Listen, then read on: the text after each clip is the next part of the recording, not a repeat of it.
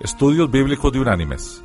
El estudio que va a escuchar a continuación lo puede descargar del sitio web www.unánimes.org, sección Estudios Bíblicos.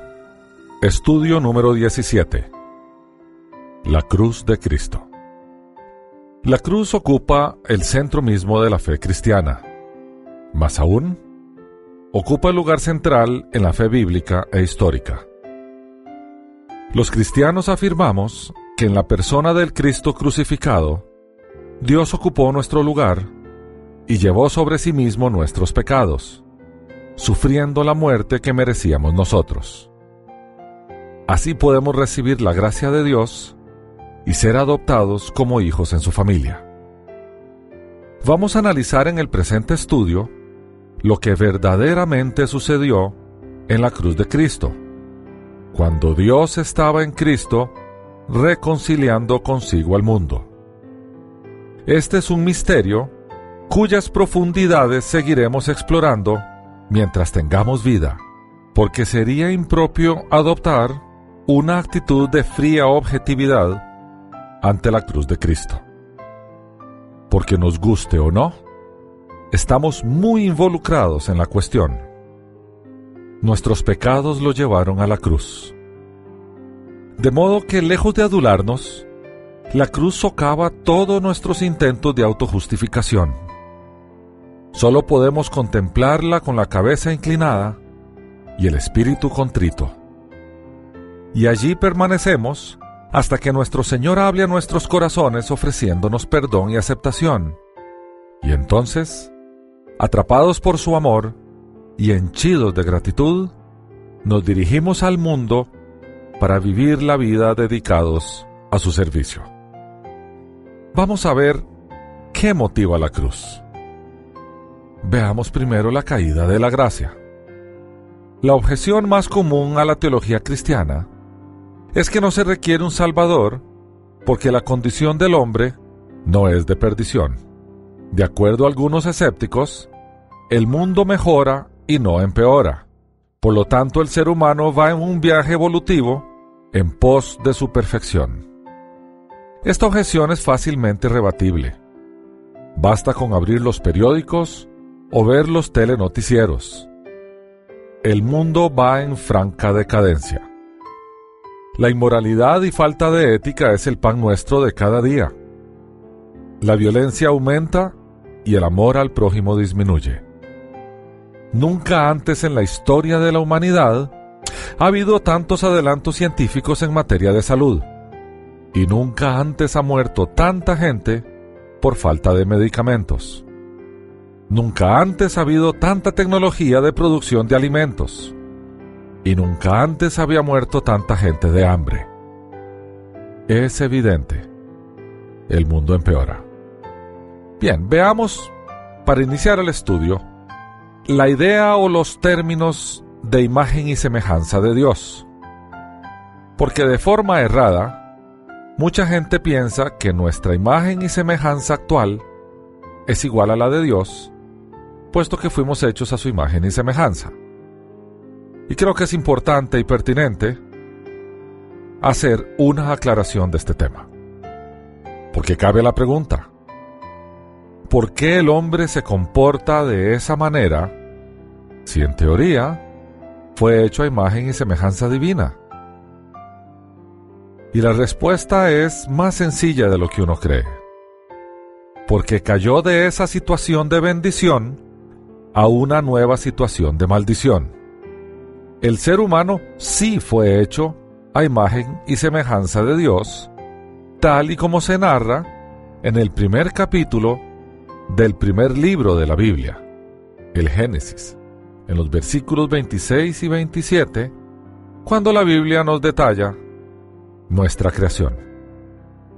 Y dice así, Entonces dijo Dios, Hagamos al hombre a nuestra imagen, conforme a nuestra semejanza, y tenga potestad sobre los peces del mar, las aves de los cielos y las bestias, sobre toda la tierra y sobre todo animal que se arrastra sobre la tierra.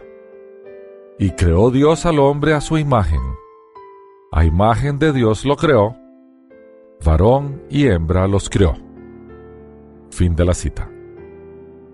Veamos entonces el por qué hemos cambiado en nuestra imagen y semejanza divina. Y esto tiene que ver con la caída de la gracia. El hombre, como Dios, tuvo capacidad de decidir. Así fuimos creados. Tanto la mujer como el hombre vivían en una situación idónea, alimentados por su Dios y sostenidos por Él, hasta que vino la tentación y caímos de la gracia. Lamentablemente nos rebelamos ante la autoridad divina al desobedecerle, deseando lo mismo que el ángel bello deseó cuando cayó de la gracia divina también, y fue expulsado de los cielos.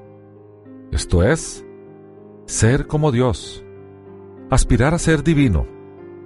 En el fondo, ser adorados.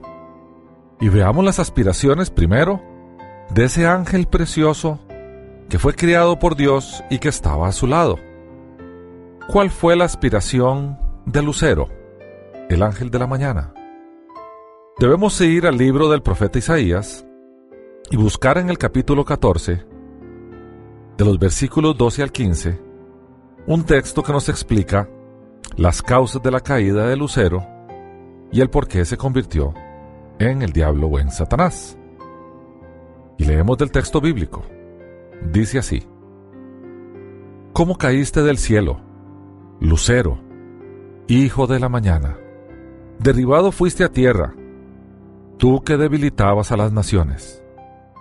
Tú que decías en tu corazón, subiré al cielo, en lo alto, junto a las estrellas de Dios, levantaré mi trono y en el monte del testimonio me sentaré.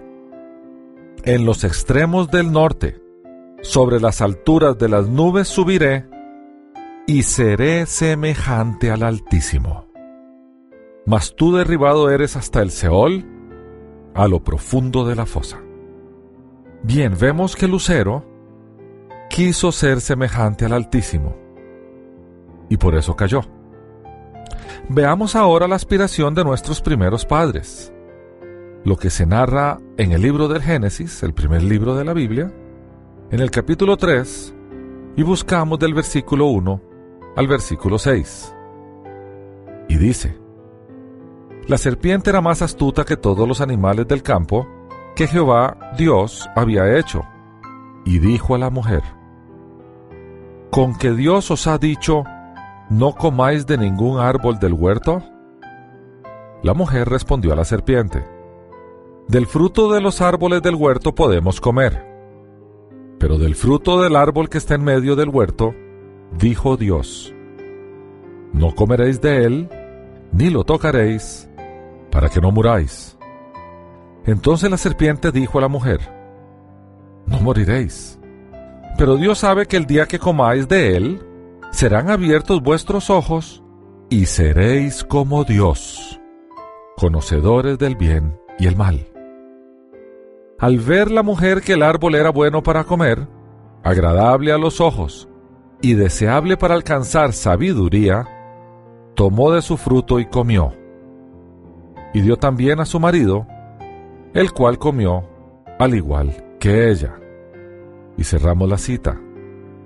En realidad la aspiración de nuestros primeros padres no fue diferente a la aspiración del ángel de luz. Lucero quería ser semejante al Altísimo y las razones por las cuales nuestros primeros padres desobedecieron y se rebelaron es porque querían ser como Dios. Son iguales. Caímos en la misma trampa. Como resultado de esa caída, el ser humano adquirió una nueva naturaleza. Perdió su semejanza con el Altísimo. Y veamos en el caso de la mujer. Ella recibió las primeras consecuencias empezó a sufrir el dolor. Antes no lo sufría.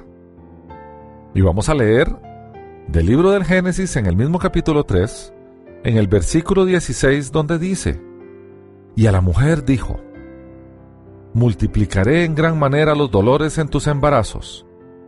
Con dolor darás a luz los hijos. En ese mismo versículo también se narra cómo se genera una dependencia de la mujer hacia el marido, los cuales antes de la caída eran iguales. Y agrega el Señor, tu deseo será para tu marido, y él se enseñoreará de ti. Cerramos la cita. El hombre también recibió sus propias consecuencias. La tierra, puesta bajo administración del hombre, fue maldita.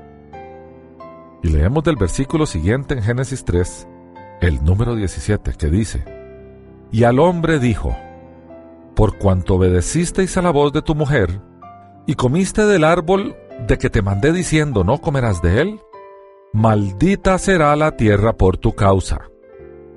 Fin de la cita. Sí que la tierra fue maldita por culpa del hombre. El hombre también antes vivía de la provisión divina ahora debía trabajar para comer.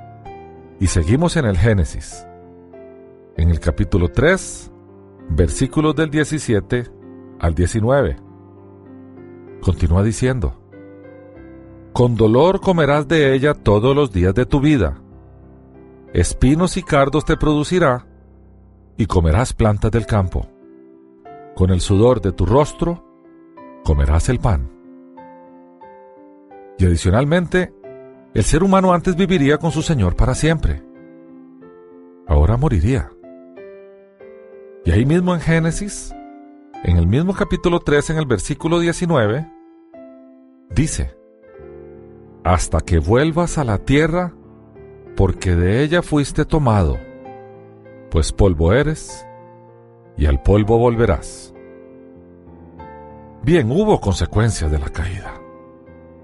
El resultado de la caída lo hemos vivido desde nuestra expulsión del jardín del Edén, o sea, desde nuestra separación de Dios. Esa fue nuestra muerte espiritual. Estar separados del espíritu de vida es estar muertos. Porque muerte y separación son términos que se refieren a lo mismo. Cambiamos la bendición divina por la esclavitud del pecado y del príncipe del pecado entregamos al mismo diablo nuestro ser y al mundo que nos había sido dado en administración. Es por ello que Él es el príncipe de este mundo. Su gobierno en la actualidad se hace evidente. Y así lo reconoció Juan en su primera carta, en el capítulo 5, y buscamos el versículo 19, donde Él dice, Sabemos que somos de Dios, y el mundo entero está bajo el maligno. Cerramos la cita. Entendemos entonces que no podemos hacer nada para regresar a nuestra condición precaída. Estamos perdidos, esclavos, caídos. Es por eso que necesitamos de un Salvador. Ahora somos objeto de la ira de Dios. Y vamos a ver este concepto de la ira de Dios. Porque también Mucha gente se ha equivocado cuando interpreta este término. El concepto de la ira de Dios se ha malinterpretado debido a que vemos a Dios como si fuera hombre. Le atribuimos emociones humanas a un ser divino. Para comprender la ira de Dios, debemos comprender primero sus atributos. Y de entre todos ellos vamos a analizar su santidad y su justicia. Veamos la santidad divina. Ser santo es estar apartado. Cuando hablamos de la santidad de Dios, nos referimos a que Él es apartado de todo mal.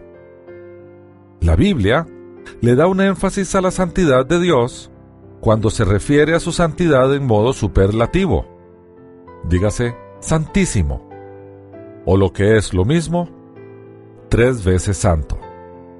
Y vamos a leer de la primera carta del apóstol Juan, capítulo 1, versículo 5, que dice, Este es el mensaje que hemos oído de él y os anunciamos. Dios es luz, y no hay ninguna tiniebla en él. También el apóstol Pedro en su primera carta, en el capítulo 1, versículos del 14 al 16, anota lo siguiente. como hijos obedientes, no os conforméis a los deseos que antes teníais estando en vuestra ignorancia, sino, así como aquel que os llamó es santo, sed también vosotros santos en toda vuestra manera de vivir. Porque escrito está, sed santos, porque yo soy santo.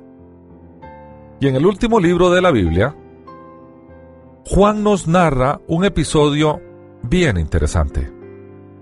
Allá en el capítulo 4 se le permite en visión ver asomar su cabeza un poquitito al salón donde se encuentra el trono de Dios. Y él lo que ve ahí lo describe de la siguiente manera.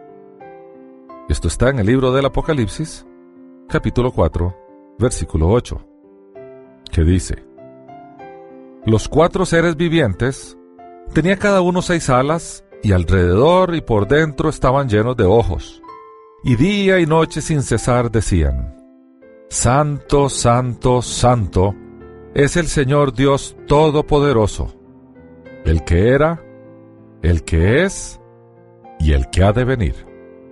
Fin de la cita. Veamos ahora el atributo de justicia. Para comprender claramente la justicia divina, debemos comprender cómo opera cualquier forma de justicia. Debe haber una ley que obedecer, debe haber un transgresor a esa ley, debe haber un juez que imparta justicia y debe haber un castigo al infractor en forma de sentencia. En nuestro caso, Dios emitió sus mandatos. Nosotros los transgredemos constantemente. Dios es el perfecto juez que emite sentencia. Y la sentencia es la muerte del transgresor. Y veamos cómo de forma sucinta el apóstol Pablo se lo narra a los cristianos en Roma. En el capítulo 6, y vamos allí al versículo 23, que dice, porque la paga del pecado es la muerte. La ira de Dios, en consecuencia, es la ejecución de su justicia perfecta, derivada de su santidad perfecta. Debido a la santidad de Dios, a su intolerancia con el pecado, Dios manifiesta su ira, no como una emoción, sino como la no soportabilidad del pecado. La esencia santa de Dios dispone un inmediato castigo por el pecado, la muerte. Muerte espiritual es, como resultado, el espíritu del hombre separado del espíritu de Dios. Dios es la justicia perfecta y la santidad perfecta. Su justicia demanda castigo contra el pecador. Su santidad demanda separación del pecado y del pecador. Su ira es la acción de ejecutar la sentencia que se deriva de su justicia en virtud de su santidad. Y vamos a ir a la Torá, a la ley judía, a los primeros cinco libros de la Biblia. El último de ellos, el Deuteronomio, consigna en su capítulo 9 en el versículo 7 lo siguiente. Acuérdate, no olvides que has provocado la ira de Jehová tu Dios en el desierto, desde el día en que saliste de la tierra de Egipto, hasta que entrasteis en este lugar, habéis sido rebeldes a Jehová. Cerramos la cita. Bien, después de analizar la santidad y la justicia, debemos analizar otro atributo divino, su amor. Dios es en esencia amor. Además de sus otros atributos, Dios es la más grande manifestación de amor. Y veamos cómo lo consigna Juan en su primera carta, en el capítulo 4, en los versículos del 7 al 8, que dice, Amados, amémonos unos a otros, porque el amor es de Dios. Todo aquel que ama es nacido de Dios y conoce a Dios. El que no ama no ha conocido a Dios, porque Dios es amor. Fin de la cita. Él nos ama con un amor incondicional, con amor ágape, Por tanto, ¿cómo conciliar su perfecto amor con su perfecta justicia y su perfecta santidad? ¿Cómo Dios va a descargar su ira contra el pecado y no lastimar al pecador que ama? Esa paradoja la resolvió desde el principio. Él diseñó un plan perfecto para llevarnos de regreso a la condición precaída donde no habrá más maldición, no habrá más separación entre Dios y los hombres. Así está escrito en el libro con que termina la Biblia, el Apocalipsis, el que narra el fin de los tiempos. Y vamos a ir al último capítulo del último libro de la Biblia, el capítulo 22 del Apocalipsis, que en sus versículos del 3 al 5 dice lo siguiente. Y no habrá más maldición. El trono de Dios y del Cordero estará en ella sus siervos lo servirán, verán su rostro y su nombre estará en sus frentes. Allí no habrá más noche, y no tienen necesidad de luz de lámpara ni de luz del sol, porque Dios el Señor los iluminará y reinarán por los siglos de los siglos. Bien, vemos entonces cómo Dios en ese plan perfecto diseñado y escrito y detallado en la Biblia, nos va a llevar al final a donde comenzamos. Salimos del paraíso por nuestra rebelión y regresamos al puro final después de toda la acción divina a lo largo de la historia de la humanidad. Regresamos a su presencia a la condición de santidad con Él, a su compañía eterna. Veamos el cómo. Veamos qué pasó en la cruz. Porque en el centro de ese plan, en el puro centro de la Biblia, en el puro centro de la historia, está la cruz de Cristo. Tal vez uno de los conceptos más importantes de todas las escrituras es la expiación. Entendemos expiación como el proceso a través del cual alguien carga con las culpas de otro. En el lenguaje popular, se le dice chivo expiatorio a aquella persona que se le atribuyeron culpas o delitos que no le pertenecían. Esa expresión se deriva del macho cabrío que en el día del perdón o Yom Kippur era enviado al desierto cargando los pecados del pueblo de Israel. Eso está detallado en el libro de Levítico, allá en la ley judía, en la Torá. Y lo que ocurría es que una vez al año, en ese día del perdón o el Yom Kippur, dos machos cabríos eran llevados delante del sumo sacerdote. Uno era sacrificado o inmolado por los pecados del pueblo y del mismo sumo sacerdote.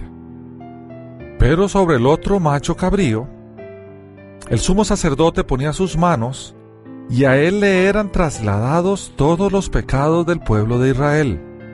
Después lo enviaban al desierto, a que se llevara lejos del pueblo esos pecados. Y vamos a leer ahí en el libro de Levítico. Vamos a buscar el capítulo 16 y vamos a leer de los versículos 21 y 22, que dice así. Pondrá a Aarón sus dos manos sobre la cabeza del macho cabrío vivo, y confesará sobre él todas las iniquidades de los hijos de Israel, todas sus rebeliones y todos sus pecados. Así los pondrá sobre la cabeza del macho cabrío, y lo enviará al desierto por medio de un hombre destinado para esto. Aquel macho cabrío llevará sobre sí todas sus iniquidades a tierra inhabitada, y dejará ir el macho cabrío por el desierto. Fin de la cita. Dios inicia el proceso de enseñanza a su pueblo a través de los sacrificios levíticos o del templo. Muestra poco a poco y a lo largo del Antiguo Testamento sus intenciones de cargar con el pecado de los creyentes y soportar la pena por él mismo impuesta. Podemos entender entonces cómo Dios enseña a su pueblo que debe haber paga por el pecado y paga de muerte. Constantemente vemos sacrificios de animales vivos, los mejores de los rebaños, con el fin de expiar los pecados de su pueblo. El animal carga con los pecados del pecador y los sustituye en el castigo. Y Dios en su misericordia le perdona al hombre los pecados. Es así como Dios nos prepara a entender que lo mejor iba a ser sacrificado en paga por el pecado de la humanidad. Él mismo. Por tanto, Dios toma el lugar del objeto de condenación y recibe la sentencia. Nos sustituye con el fin de padecer y sufrir Él mismo el dolor que correspondía a los pecadores. Consecuentemente, Dios debe descargar su ira, dada su santidad, sobre el objeto de pecado al cual ama. Es por esto que sustituye al objeto de su amor y descarga su ira contra sí mismo. Decide encarnarse en un hombre y padecer el sufrimiento y muerte, sustituyendo así a los pecadores que ama. Debe hacerse hombre porque es precisamente al hombre al que había que imponer la pena. Fue por rebelión del hombre que caímos de la gracia. Debe ser entonces por sacrificio humano que seremos restituidos a ella. Tal sacrificio debe ser perfecto para que tenga efectos eternos. Solamente existe un ser perfecto en el universo, Dios. Por lo tanto, Dios debía hacerse hombre y sustituir al hombre en el castigo. El eterno Hijo de Dios se hace hombre en la persona de Jesús y obediente a su Padre nos sustituye en la sentencia. La ira de Dios, que debía ser descargada sobre los hombres, cae en su totalidad sobre Jesús en la cruz.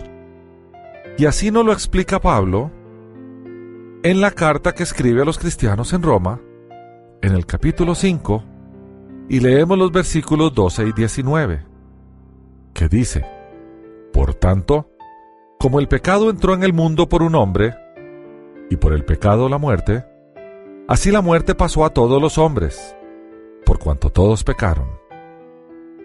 Así como por la desobediencia de un hombre muchos fueron constituidos pecadores, así también por la obediencia de uno muchos serán constituidos justos. Fin de la cita. Por tanto, la expiación y sustitución de Jesús en la cruz se convierten en el acto más relevante en la historia de la humanidad. Es el acto central que conmueve el universo. Es el acto cuyas consecuencias afectan la eternidad. Veamos ahora algunas ilustraciones. La Biblia nos proporciona cuatro ilustraciones que se derivan de la cruz de Cristo. La primera es la propiciación. Podríamos llamar propiciación al apaciguamiento de la ira. En la muerte sustitutiva de Cristo, donde la ira de Dios es apaciguada, Dios puede contemplar al ser humano y el ser humano a Dios sin temor, pues la ira de Dios ha sido apaciguada y el pecado del ser humano ha sido expiado. Este modelo se puede confundir con la propiciación de la ira de los dioses paganos. Ellos demandaban sacrificios para apaciguar su ira, los cuales incluían animales, vírgenes y hasta niños. A diferencia de los dioses paganos, el Dios nuestro apacigua su ira haciéndose hombre y entregándose él mismo en el acto de amor más puro de la historia de la humanidad un Dios perfecto tomando el lugar de los seres humanos imperfectos. De esta manera, su ira es apaciguada y el ser humano es salvado de ella. El modelo de propiciación nos lleva de forma inequívoca al templo donde se oficiaban los sacrificios. La ira de Dios es aplacada en el templo.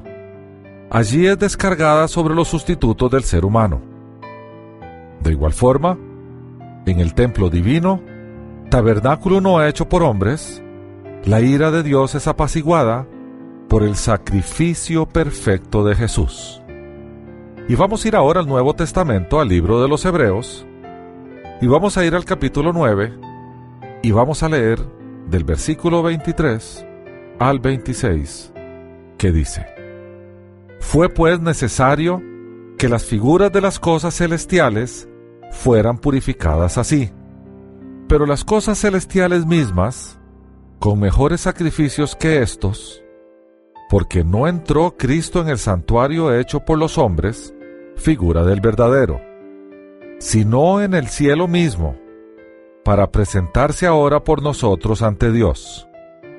Y no entró para ofrecerse muchas veces, como entra el sumo sacerdote en el lugar santísimo cada año con sangre ajena. De otra manera, le hubiera sido necesario padecer muchas veces desde el principio del mundo. Pero ahora, en la consumación de los tiempos, se presentó una vez para siempre por el sacrificio de sí mismo para quitar de en medio el pecado. Fin de la cita. La segunda ilustración es la redención. Y leemos de la carta enviada por Pablo a la iglesia de Éfeso. En el capítulo 1, versículo 7 dice lo siguiente. En él tenemos redención por su sangre, el perdón de pecados según las riquezas de su gracia. Fin de la cita. Redimir es en esencia pagar un rescate. Para redimir algo o alguien, debe tenerse previamente una condición de cautividad. Estos términos eran aplicados a los esclavos en las épocas bíblicas. El comercio de esclavos era algo común. Se compraban y vendían a un precio. Había mercados donde ellos eran exhibidos a los mejores postores. Nosotros estábamos cautivos en el pecado, esclavos de aquel a quien hicimos caso en los inicios de la humanidad. La humanidad se esclavizó y entregó el mundo que tenía en administración al príncipe de las tinieblas. El mundo ya no está bajo el reinado de Dios, está bajo el reinado de Satanás, pues éste esclavizó al hombre a través del pecado.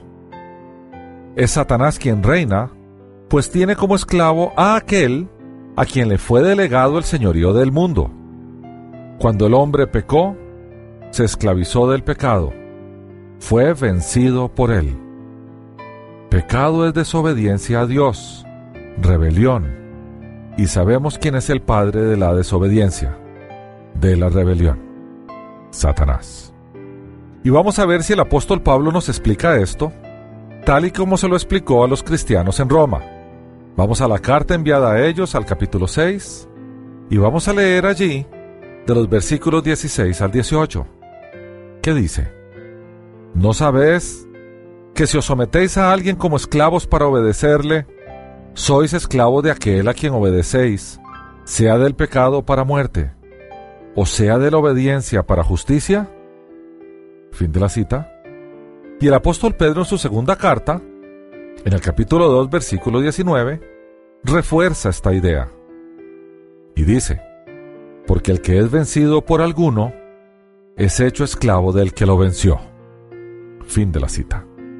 La redención nuestra proviene del pago de nuestro rescate, dando a cambio la sangre del Señor. Recordemos la Pascua. La sangre de un cordero salvó a Israel de la muerte. Es así como Dios nos muestra que la sangre del cordero, Jesucristo, nos librará de la muerte espiritual. Esto quiere decir ni más ni menos que el Señor entregará su vida.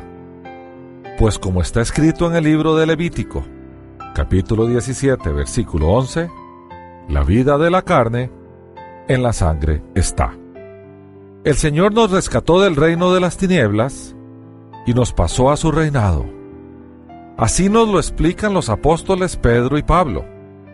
Pedro, en su primera carta, capítulo 2, versículo 9, que dice, hablando de nosotros, pueblo adquirido por Dios, para que anunciéis las virtudes de aquel que os llamó de las tinieblas a su luz admirable. Fin de la cita. Y Pablo, en la primera carta enviada a los cristianos en Corinto, en el capítulo 6, versículo 20 dice, Pues habéis sido comprados por precio. Glorificad pues a Dios en vuestros cuerpos y en vuestro espíritu, los cuales son de Dios. Debemos comprender entonces que nuestra condición de esclavos del pecado y del reino de las tinieblas cambió. Las cargas excesivas que debíamos como esclavos del pecado son aliviadas al cambiar de amo. Ahora el Señor es nuestro amo.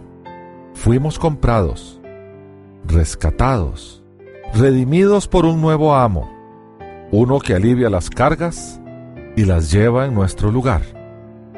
Cambió nuestro yugo de esclavitud por uno más ligero, el de su bendición. Y vamos a ir al Evangelio de Mateo, al capítulo 11, a los versículos 28 al 30, donde vamos a escuchar un llamado fantástico y maravilloso que nos hace nuestro nuevo Señor, nuestro nuevo amo, aquel que nos compró y nos rescató por un precio, y que en vez de ponernos más cargas, nos alivia las cargas nos sacó del yugo de esclavitud y nos propone un yugo más ligero, el de su bendición. Y así dice el Señor. Así nos dice el Señor a nosotros. Leemos. Venid a mí, todos los que estáis trabajados y cargados, y yo os haré descansar. Llevad mi yugo sobre vosotros, y aprended de mí, que soy manso y humilde de corazón, y hallaréis descanso para vuestras almas, porque mi yugo es fácil y ligera mi carga. Fin de la cita. El modelo de la redención nos lleva del templo, donde la ira de Dios es propiciada, al mercado de esclavos, de donde somos redimidos y puestos en libertad. Y vamos a leer del Evangelio de Juan, en el capítulo 8, versículo 36, donde se proclama nuestra libertad. Y dice así el Señor. Así que, si el Hijo os liberta, seréis verdaderamente libres. Fin de la cita. La tercera ilustración es la justificación. Es justificado aquel que es declarado justo ante un tribunal, ya sea porque la acusación es falsa o porque fue hallado inocente de los cargos que se le atribuyen. En el caso del creyente, es declarado justo porque ningún pecado se le va a atribuir. La totalidad de sus faltas fueron atribuidas a Jesús en su lugar. Y vamos a leer de la carta que Pablo envía a la iglesia en Roma del capítulo 5, leemos los versículos 1 y 2, que dice, Justificados pues por la fe, tenemos paz para con Dios por medio de nuestro Señor Jesucristo, por quien también tenemos entrada por la fe a esta gracia, en la cual estamos firmes, y nos gloriamos en la esperanza de la gloria de Dios. Fin de la cita. Y vamos a avanzar tres capítulos más en la misma carta. Y leemos de Romanos capítulo 8 el versículo 1, que dice, Ahora pues, ninguna condenación hay para los que están en Cristo Jesús, los que no andan conforme a la carne, sino conforme al Espíritu. Y ahora vamos a ir a ver qué dice el apóstol Juan en su Evangelio en el capítulo 5, versículo 24, dice así el Señor, De cierto, de cierto os digo, el que oye mi palabra y cree al que me envió, tiene vida eterna, y no vendrá a condenación, sino que ha pasado de muerte a vida. Fin de la cita. La justificación es lo opuesto a la condenación. Ambos términos implican sentencia de juicio. El sacrificio en la cruz nos justificó de forma tal que no hay condenación para los que están en Cristo. Esto implica que cuando venga el juicio no habrá de qué acusarnos, pues todos nuestros pecados y transgresiones fueron llevados a la cruz. En consecuencia, fuimos plenamente justificados. no hay condenación. Por tanto, aunque la justificación se concretará el día del juicio, porque es precisamente delante del tribunal donde se nos declarará justos, anticipadamente la Biblia nos declara justos, como Abraham, quien fue justificado por la fe. Entonces el Señor nos llama justos, aunque todavía no haya juicio, anticipándose al resultado que Él conoce y que Él mismo provocó en la cruz. Por eso llama las cosas que todavía no son, ser declarados justos en juicio, como si fueran. Ya somos justos. Y así lo dice Pablo a la iglesia en Roma. En la carta que le envió a ellos, en el capítulo 4, vamos a leer los versículos 16 y 17, donde él dice, sino también para la que es de la fe de Abraham. Él es Padre de todos nosotros. Como está escrito, te he puesto por Padre de muchas naciones.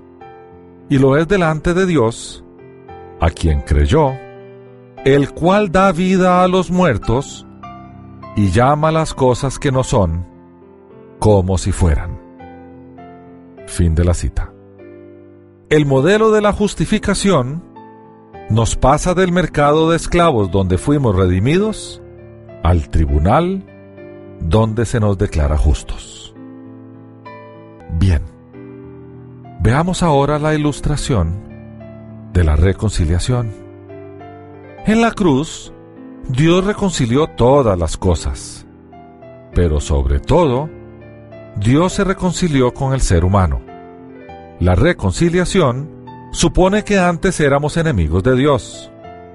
Y así lo dijo el mismísimo Señor en el Evangelio de Mateo capítulo 12, versículo 30, que dice, El que no es conmigo, contra mí es, y el que conmigo no recoge, desparrama. Fin de la cita. El pecado atenta contra la santidad de Dios. Consecuentemente, el ser humano no tiene acceso directo a Dios hasta que Dios apartó el pecado y se reconcilió con todos nosotros. Ahora no necesitamos más sacrificios, más intermediarios. Tenemos acceso directo a Dios gracias al derramamiento de la sangre de Cristo, quien en la cruz nos reconcilió para siempre. La gran barrera que antes existía, que impedía tener comunión con Dios, el pecado, fue removida. Ahora tenemos acceso directo porque no hay necesidad de más sacrificio por el pecado. Y Pablo lo afirma de una forma concreta y breve en la carta a los romanos en el capítulo 5 versículo 10, donde dice, porque si siendo enemigos fuimos reconciliados con Dios por la muerte de su Hijo, mucho más, estando reconciliados, seremos salvos por su vida. Fin de la cita. Como resultado de esa reconciliación, se nos ha dado el mandato de anunciar que ahora regresamos a casa y que ese regreso fue planeado y facilitado por el mismo Señor de la casa. Somos de la familia de la fe. Formamos parte de una nueva humanidad donde también se reconciliaron judíos y gentiles, amos y esclavos, hombres y mujeres. Todo en la cruz fue hecho nuevo. Y así lo afirmó Pablo a los cristianos que se congregaban en Corinto en la segunda carta que él les envió, en el capítulo 5, y vamos a leer los versículos del 17 al 19. ¿Qué dice? De modo que si alguno está en Cristo, nueva criatura es. Las cosas viejas pasaron, todas son hechas nuevas. Y todo esto proviene de Dios, quien nos reconcilió consigo mismo por Cristo, y nos dio el ministerio de la reconciliación. Dios estaba en Cristo, reconciliando consigo al mundo, no tomándoles en cuenta a los hombres sus pecados, y nos encargó a nosotros la palabra de la reconciliación. Fin de la cita. El modelo de la reconciliación nos lleva de la corte celestial, donde fuimos declarados justos, al hogar de Dios, donde somos reconciliados y recibidos como familia. Ahora formamos parte de la familia de Dios. Fuimos adoptados como hijos gracias al sacrificio del unigénito Hijo, Jesús el Cristo. Él nos hizo hijos y también herederos de los bienes venideros, su reino. Y así inicia el Evangelio de Juan en el capítulo 1, versículo 12, que dice, mas a todos los que le recibieron, a quienes creen en su nombre, les dio potestad de ser hechos hijos de Dios. Fin de la cita. Y esta idea la amplía el apóstol Pablo en la carta enviada a los cristianos en Roma.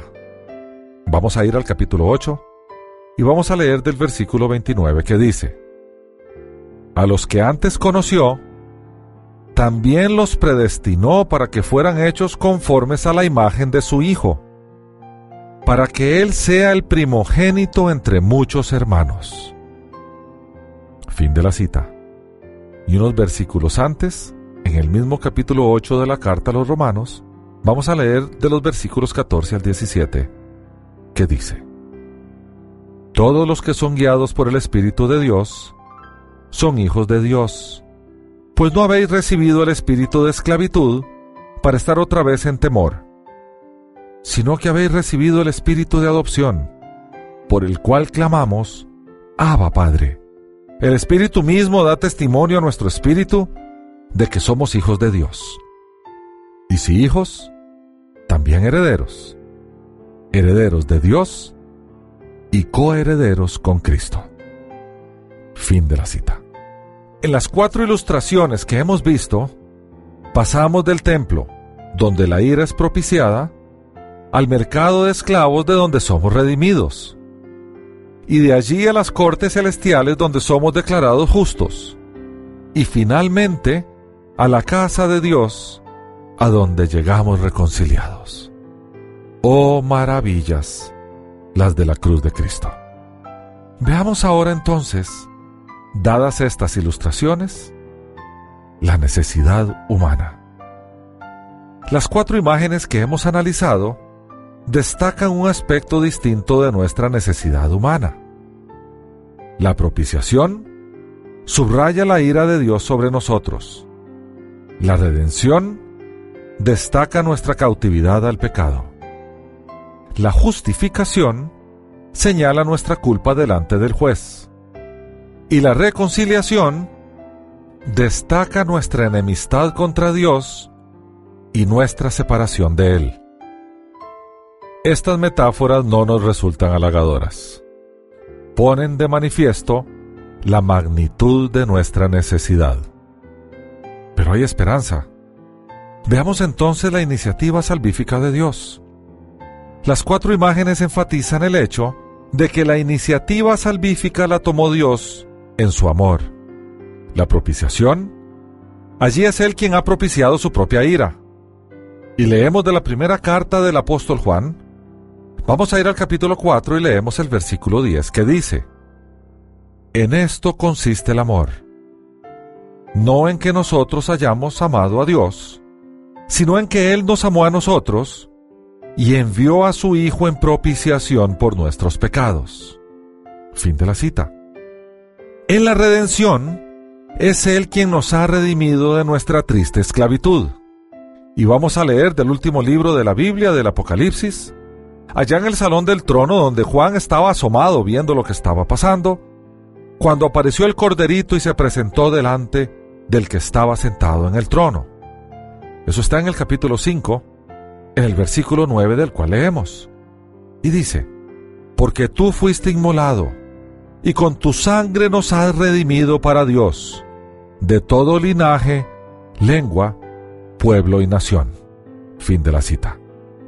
Y en la justificación, es Él quien nos ha declarado justos debido a que la sentencia fue ejecutada en otro.